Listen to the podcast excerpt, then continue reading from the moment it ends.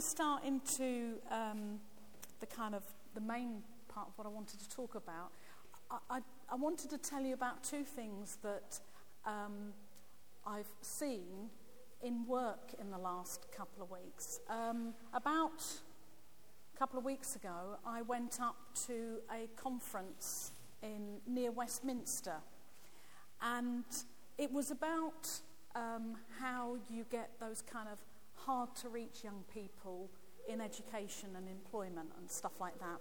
And uh, there was a lot of kind of, um, I think what you'd call it is, it was the great and the good. There were kind of chief executives of that, you know, big boss of this. Uh, there was the Guardian education writer, and there were some MPs and stuff like that. So, all a bit kind of stuffed shirt in a way. Uh, but people who care, I suppose, about what happens to young people. And there were three young people. And it's really funny because, you know, you're having all this big conference about young people, and we had three young people. Um, and I just thought I'd tell you about one of them because um, it was a very powerful story about the effect of a role model. And what he said was, um, I think he's probably about, I don't know, maybe 17 or 18 now, and I'd say he was probably had a kind of Turkish background. And he just talked about how he started truanting from school at a very early age. And basically, he managed to get away with it. Nobody really managed to kind of draw him back in. And so that just went on when he went to senior school. It was exactly the same. And uh, it was a bit of a kind of a lad. And he talked about, you know, how he needed money like everybody else. And um, he got into drug dealing. And what he said was, by about 15, he was earning about 150 to 200 pounds a day in dealing drugs.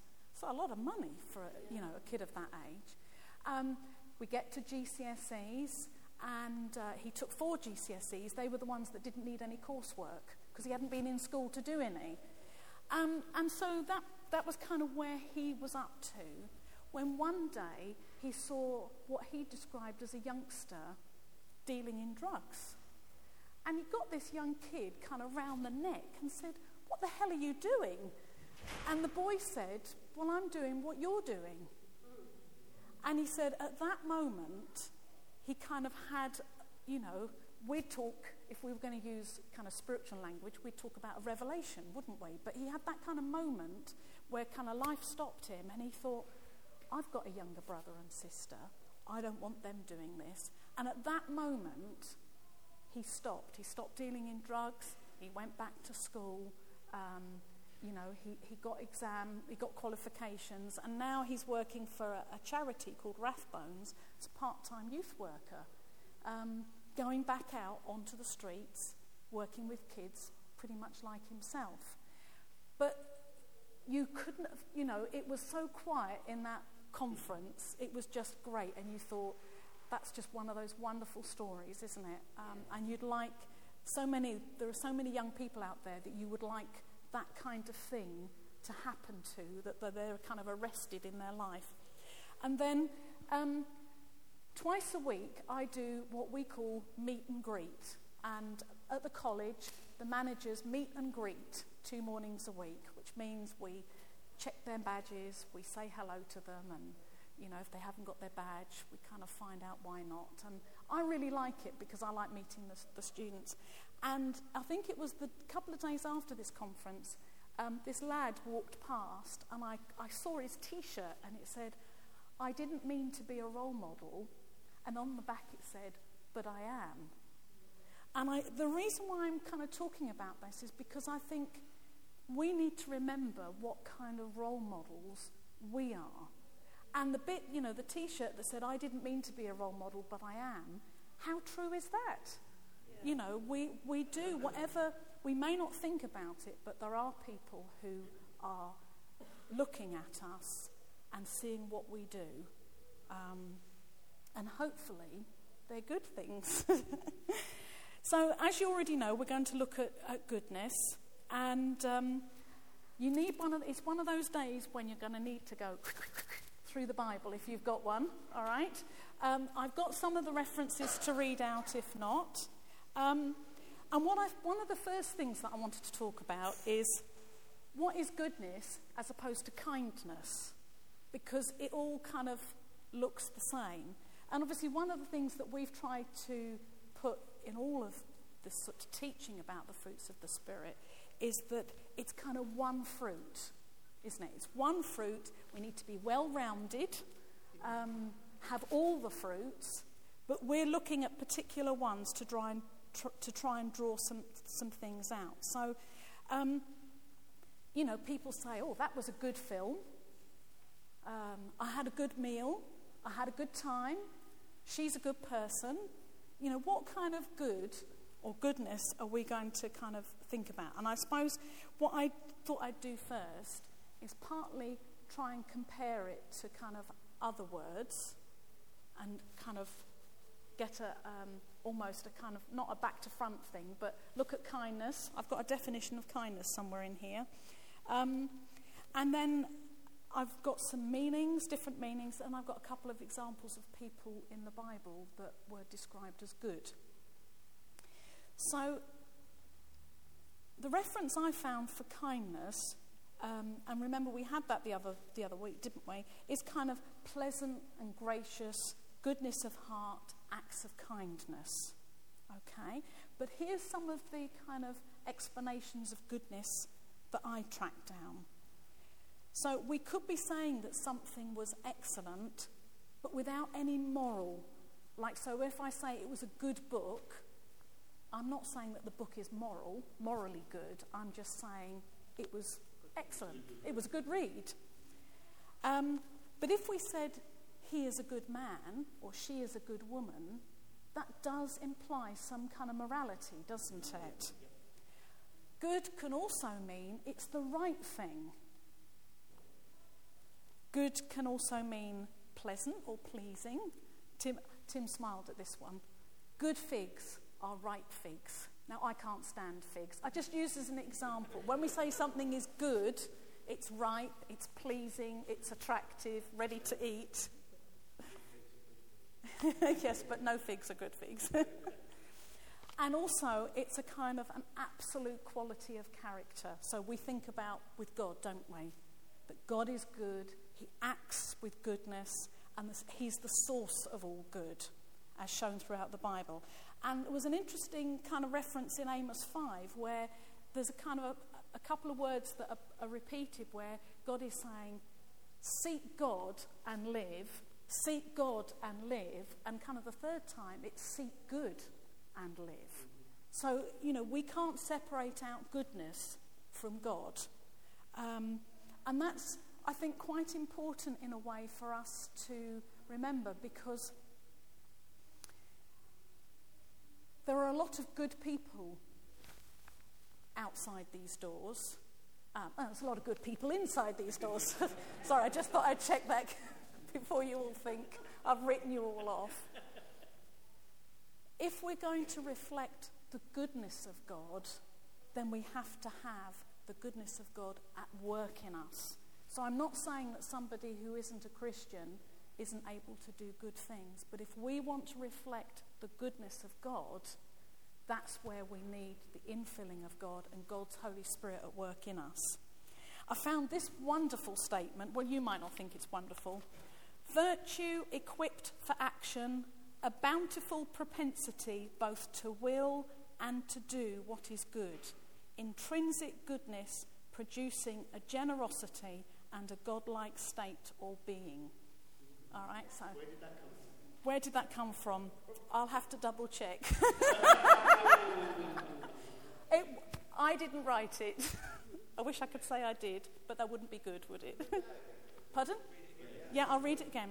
Virtue equipped for action, a bountiful propensity both to will and to do what is good, intrinsic goodness producing a generosity and a godlike state or being. I always, Liz, I, I, I don't know, I should always remember you saying once, we can afford to be generous. As Christians, we can afford to be generous. You know, that's the kind of the goodness. And I suppose what I wanted to say is like peace, goodness is not wishy washy. This is kind of strong stuff. And I found some good statements about goodness, okay? The one who does good is of God. That's 3 John 11. And, you know, that's, I, I put a note here about the, the goodness of God, the reflecting the goodness of God. We're told to cling to good. That's in Romans 12, verse 9. Luke says, good, well, goodness, sorry, Luke doesn't say this. I'm saying this. but I've got, Luke's got a bit in here as well. Goodness enables you to do good to those who hate you. That's Luke 6, verse 27. Um, we're also told to do good. Galatians 6, verse 10 Therefore, as we belong, sorry, as we have opportunity, let us do good to all people, especially to those who belong to the family of believers. And we are created in Christ for good works. And that's Ephesians 2, verse 10. For we are God's workmanship, created in Christ Jesus to do good works, which God prepared in advance for us to do. The two people that I've got as kind of examples um, Barnabas in Acts 11, um, he was described as a good man. Um, there's a couple of verses. Acts 11, I think it's 23 and 20. Sorry, yeah, 23. That's where I have to double check I've got my glasses on.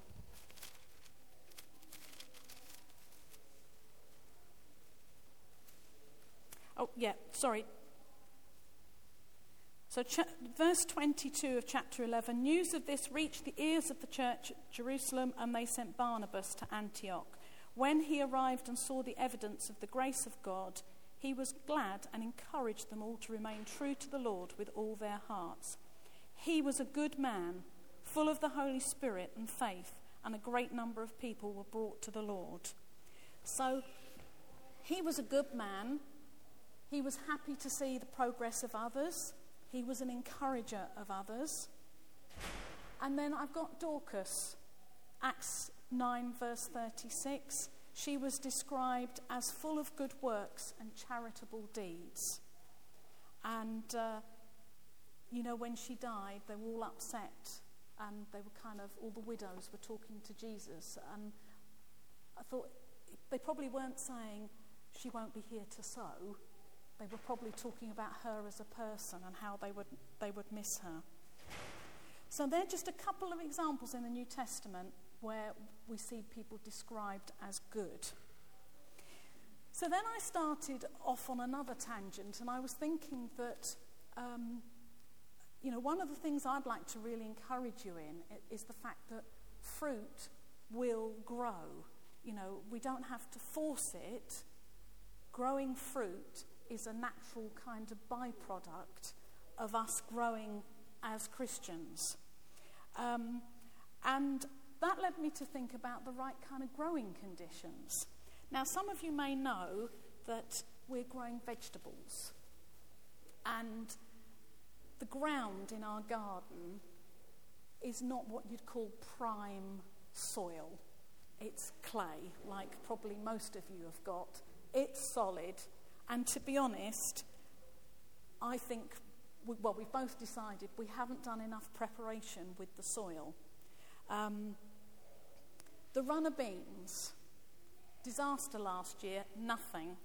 Took some advice, so this year they said grow them first in little pots in a greenhouse and then transplant them out. So I had all these um, runner beans about this size, and I got all the bean poles, and I put them in the ground and I stood back and I thought, oh, this is like a real vegetable plot. you know, I've got it all there. But they've struggled. Um, they've been a bit, you wouldn't say that they were thriving. They're growing now and they, you know, they're doing this and there's the red flowers. But they're not, they haven't grown as much as I had thought they would. And uh, yesterday when we were at the library, I had another look in another vegetable book, you know, and it kind of says these are not as easy to grow as everybody says. You've got to really prepare the soil. And I think that's quite that's where we've not gone quite right. So that made me think, well, okay, if we're going to be growing fruit of the Spirit, how can we make sure that we're in the best kind of conditions for those fruits to grow in our lives? So we need good soil. And uh, we all know the parable of the sower. Matthew 13, verse 23 said, But the one who received the seed that fell on the good soil is the man who hears the word and understands it. He produces a crop yielding 160 or 30 times what was sown. Now, if we had that kind of growth in our business, we would be being headhunted for the apprentice or something, wouldn't we? You know, that kind of growth everybody would be after. Um, I'd like that kind of growth in my life. Um, and so that's about hearing the word and understand it. So we've got to make sure that we're kind of feeding into ourselves God's word and asking the Holy Spirit to help us understand it. And that way we'll make sure that we're in good soil. Now, what other key thing do you need for a plant to grow other than soil? Water, okay? And sun? Okay, I'll get to the sun bit in a minute. okay, water. Um, I've got a couple of references here. John 20, verse 22, this is Jesus, and with that he breathed on them and said, Receive the Holy Spirit. And then this is one of my favourite references Psalm 1. It talks about the person who meditates on the, word, the law of the Lord. He is like a tree planted by streams of water, which yields its fruit in season and whose leaf does not wither. Whatever he does prospers. Wow. Makes me realize that I need to do more meditating on the word so I can be somebody who um, yields the fruit in season and I don't wither. Had a bit of a busy week this week at work, and there was definitely one day when I was definitely withered. But if we ask God to fill us afresh again and again with the Holy Spirit, we'll know His life within us. Now, the sun, you're right, warmth. But you're thinking, what reference is she going to use for warmth? Well, I've got John 3, verse 16. For God so loved the world that he gave his one and only Son, that whoever believes in him shall not perish but have eternal life. That makes me feel very warm. And I thought about how the love of God melts our hearts. And we need that in our lives, don't we? We mustn't become hard hearted. We must always stay soft hearted. We did the clay, didn't we, a couple of weeks ago, which is about being moldable. Um, and the last thing I put down was time. It was very exciting, actually, when we planted the beans in the pots and a couple of other things, put them in the greenhouse. And I think I'd had a busy few days, and I came back to the greenhouse about five days later, and they were there. You know, I hadn't done anything, but these little plants were all there, and it had just happened. Now, in our relationship with God, there's no quick fix. Relationship, good relationships, good quality relationships need time, don't they? An investment. And we need to invest in our relationship with God if we're going to know this fruit growing in our lives.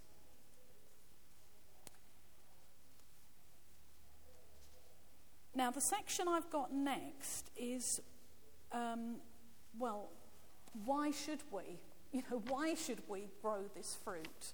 Um, be very nice to have these characteristics, but what's the point of it? Well, I think we had a very kind of strong encouragement last week from Tim, didn't we, about seeking first the kingdom of God and everything else following on behind and, and focusing our energy in the right direction and not worrying, allowing that focus on the good things to mean that we weed out the rubbish stuff. Um, but these are some good reasons why we should be allowing the fruit to grow. First of all, salvation. The Bible says that it's the goodness of God that will lead sinners to repentance. and salvation. Now, if the goodness of God will lead people to that, then surely the goodness of God at work in our lives will mean that we will have the ability to draw people towards salvation and repentance. And um, Carol's not here, but in a small group um, on Tuesday, we, we talked about what attracted us to Jesus. And we kind of talked about how we, in a sense, we all became Christians. Carol talked about that she thought Jesus was good, you know, that he he was good and that goodness attracted her. What I spoke about was what I saw in other people. I couldn't, I came from a completely non Christian upbringing and I came across these Christians, and after a while I thought, I want what they've got. I couldn't have articulated what it was that they had, but I wanted it. You know, I, I saw something. And often I used to think I did this all back to front. You know, I saw something in their lives, and basically they told me that, you know, I had to become a Christian. I had to let God be Lord of my life. And in the end, after some struggle, I kind of decided that, okay, if that's the kind of deal, that's what I have to do. But I didn't understand about repentance. It wasn't until after that, when I kind of started out in my life as a Christian, that I began to understand that there were, there were things that I needed to repent of. But it was that attractiveness in somebody else's life that kind of woke me up to maybe the truth of, of God. So that's a very good reason for us to have goodness in our lives. The other is the role model. Um, people do. We all watch other people, don't we? We work, you know, we mix with people, we work with people, we notice people. We notice what they do, what they say, how they act. And that's no different any of us. Um, and we should want all those wonderful qualities of the Holy Spirit to be in us so that people can see and think, wow. Not because they're going to kind of put us up on a pedestal, although sometimes, you know, that sometimes people kind of say, oh, you're so good at that. And that's your opportunity to say, well, that's because God's done something in my life. Um, so I'm not talking about us being kind of placed but we want qualities in us, don't we, that are attractive and make people think, what is it that they've got in their life? And I want some of that. Um, or they see us deal with something and think, that was, I, I'm impressed with that. And that will draw them to us. The other reason why I thought we might want goodness is because I think goodness, in its kind of purest sense, is a rare quality. Anybody who works, um, no, it's probably not just limited to the workplace. Um, I see a lot of people who are out for number one. And in the job that I do, a lot of manoeuvring. So, number one is kind of reflects well. You know, people will avoid owning up to making a mistake or will avoid certain things because they don't think it's going to put them into a, a good light. So, there's all that kind of shifting and manoeuvring about. And, you know, they wouldn't be straight if you told, do you know what I mean? There's nothing kind of straight about them. Um, and I don't know that they mean to be devious. I mean, I suspect some people do, but there are some people who are just kind of, you know, doing that, I was going to say ducking and diving, but, you know, they're trying to avoid things. Um, so, goodness, a pure goodness, that's a rare quality and therefore a very attractive quality. And so I thought that's one of the reasons why we ought to be asking the Holy Spirit to continually to grow that fruit in us so we can have that quality. And of course, we can't have that pure goodness unless actually it's the goodness that's coming from God, because that is the source of all the goodness. Um, and I think the purity, um, when you come across somebody who's a good person. We think about all those encounters that people had with Jesus. They couldn't flannel with Jesus, could they? There was a, a purity or a holiness about him that I think when people met him, they knew that they couldn't hide and they couldn't act in a certain way because he saw into their hearts. And we should, it would be good if we had a kind of a holiness or a purity about us. Um, because, again, purity and holiness, they're not words for kind of everyday life, are they? They're kind of very spiritual or religious terms. And yet we know, can know the reality of a pure heart because we've been forgiven.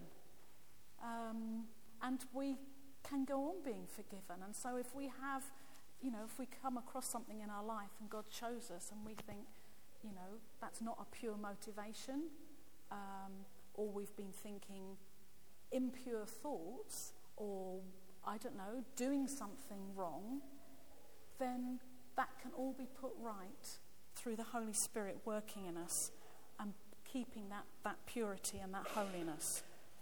Um, I've got down here God, goodness is holiness put into practice and results from knowing God. Once you have this knowledge, goodness is supernaturally produced in you. And if you'd like to just have a look at 2 Peter chapter 2.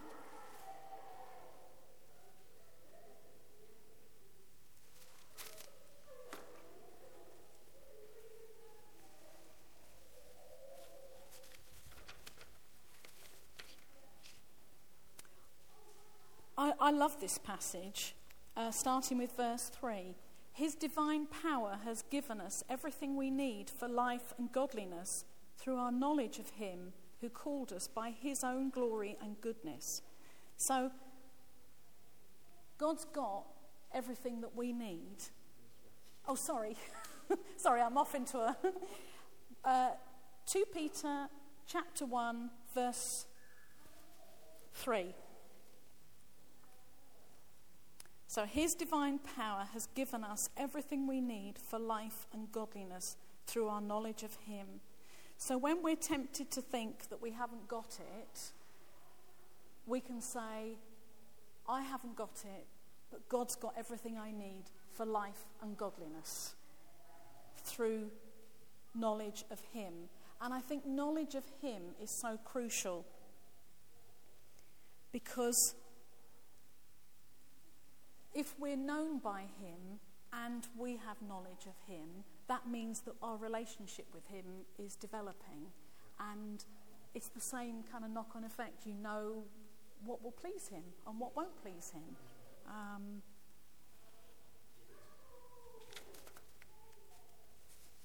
I'll just read the rest of this bit because, because it's so good. Right, through these, he has given us his very great and precious promises. So, through them, you may participate in the divine nature and escape the corruption in the world caused by evil desires. So, that divine nature, we can participate in the divine nature through the glory and goodness of Jesus. For this reason, make every effort to add to your faith goodness, and to goodness, knowledge, and to knowledge, self control, and to self control, perseverance, and to perseverance, godliness, and to godliness, brotherly kindness, and to brotherly kindness, love.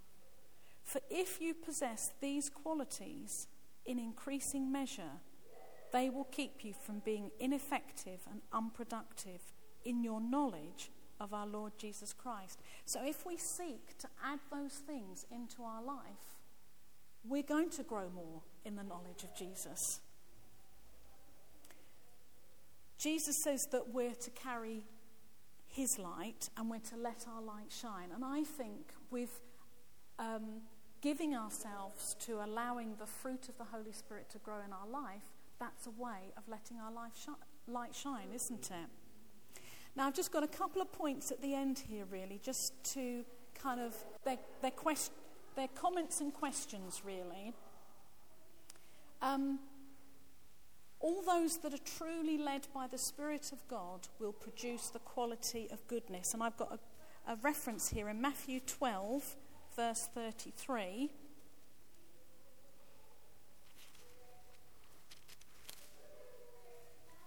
Make a tree good, and its fruit will be good. Or make a tree bad, and its fruit will be bad, for a tree is recognized by its fruit. I thought, sums it up. That's great, that is. Make a tree good, and it produces good fruit.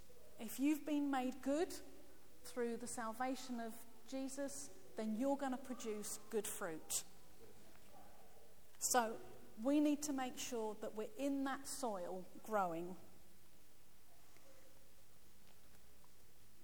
If we think about Barnabas and Dorcas, who were described as good people, they did come perhaps things that were beyond what was expected.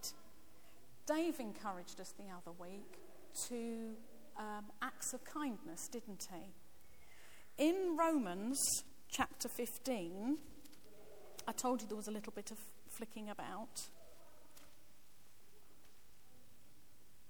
Uh, Paul writes in verse 14 I myself am convinced, my brothers, that you yourselves are full of goodness, complete in knowledge, and competent to instruct one another.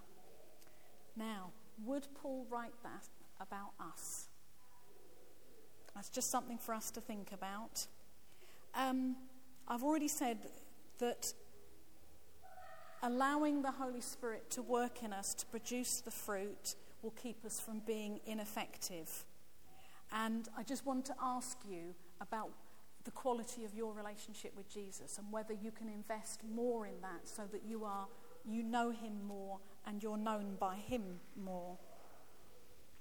And I want to finish um, by reading you a passage out of Titus. Now, Titus is probably not a book that, I don't know, I don't go to Titus very often, but I found this and I thought, oh, yes, I'm going to finish with this. This is Titus uh, chapter 3. At one time, we too were foolish, disobedient, deceived, and enslaved by all kinds of passions and pleasures. We lived in malice and envy, being hated and hating one another. But when the kindness and love of God our Saviour appeared, he saved us, not because of righteous things we had done, but because of his mercy. He saved us through the washing of rebirth and renewal by the Holy Spirit, whom he poured out on us generously through Jesus Christ our Saviour, so that, having been justified by his grace, we might become heirs, having the hope of eternal life. This is a trustworthy saying, and I want you to stress these things so that those who have trusted in God may be careful to devote themselves to doing what is good. These things are excellent and profitable for everyone. Let's just pray.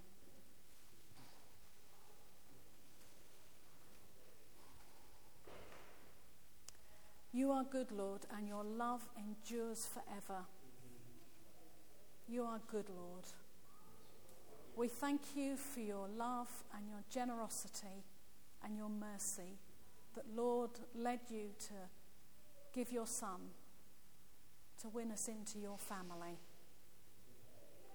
Lord, you've spoken to us so much this morning, and Lord, I pray that as we talk with you and meet with you, that, Lord, you would refresh us with your Holy Spirit.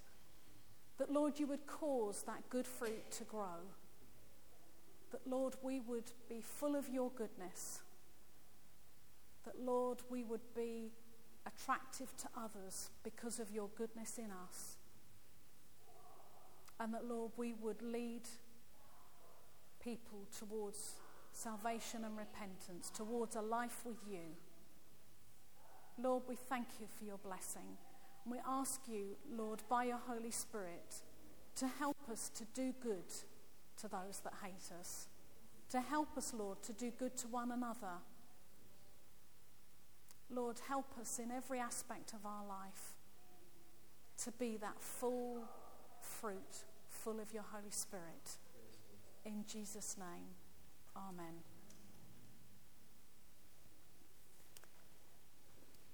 Okay, that's the end of um, our time together. We have got tea and coffee behind the hatch today. Um, if there's anybody who wants to talk about anything or be prayed for, don't hang back from asking. And uh, just want to thank you, Sue, for that. Um, one other reminder is that uh, it'd be great to see all of you Wednesday evening, um, our prayer time, uh, church house at 8 o'clock. If there's anybody here who'd like to be prayed for, I felt that prompting at the end of our time for healing of any kind, or uh, if you'd like to be prayed for, just uh, want to leave that open to you. If you want to come and see me afterwards, happily come and pray. Um, also, uh, just to say that uh, next month, of course, in August, we'll be looking at faithfulness together. Okay.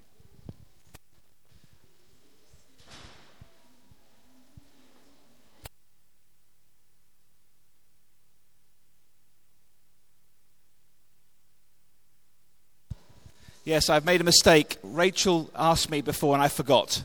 Rachel just wanted to, uh, to say a, cu- a, couple of things to us. So if you could just bear with me, it won't take long. She just wanted to say uh, a few words to us. Hang on, I'll need this. I'll hold it for you. Notice of thanks. My dear brothers and sisters, I wish to, to thank you from the bottom of my heart on behalf of, my, on, behalf of myself and my sisters for all the kindness which you have shown to me for my recent bereavement.